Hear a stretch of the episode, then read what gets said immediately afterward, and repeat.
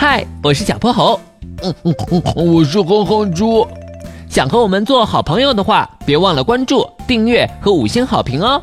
下面故事开始了。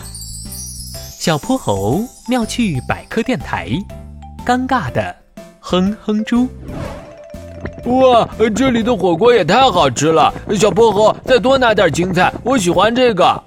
寒冷的冬天里，小泼猴和哼哼猪正坐在火锅店，大口吃着热腾腾的食物，暖和极了。如果我妈妈做的也能有这么好吃就好了。这倒是，不过这里的火锅好吃是好吃，就是太辣了。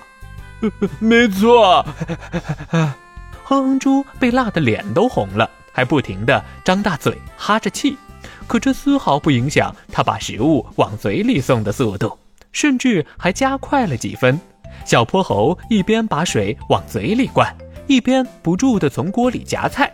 忽然，耳边传来哼哼猪着急的声音：“ 小泼猴，快快帮我拿张纸！我发生什么事了？”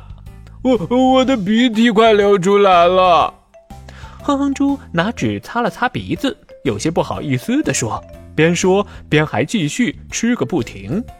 我最近吃辣的东西总容易流鼻涕，怎么也止不住，也不知道是怎么回事。可你还是忍不住继续吃，对不对？那当然，谁让他们的味道这么棒呢？特别是这家火锅店，是我吃过最好吃的了。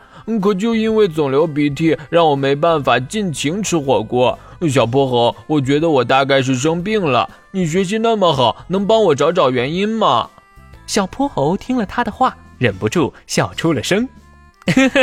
哼猪，这可不是生病的缘故，这是由于在你吃辣椒的时候，辣椒里面有一种叫做辣椒素的东西，它会通过口腔和鼻腔的连接处。刺激到鼻腔的神经末梢，让你的鼻子以为遇到了外来入侵者，然后就会分泌鼻涕来把它们赶走。这就是为什么你一吃辣，鼻涕就止不住的原因了。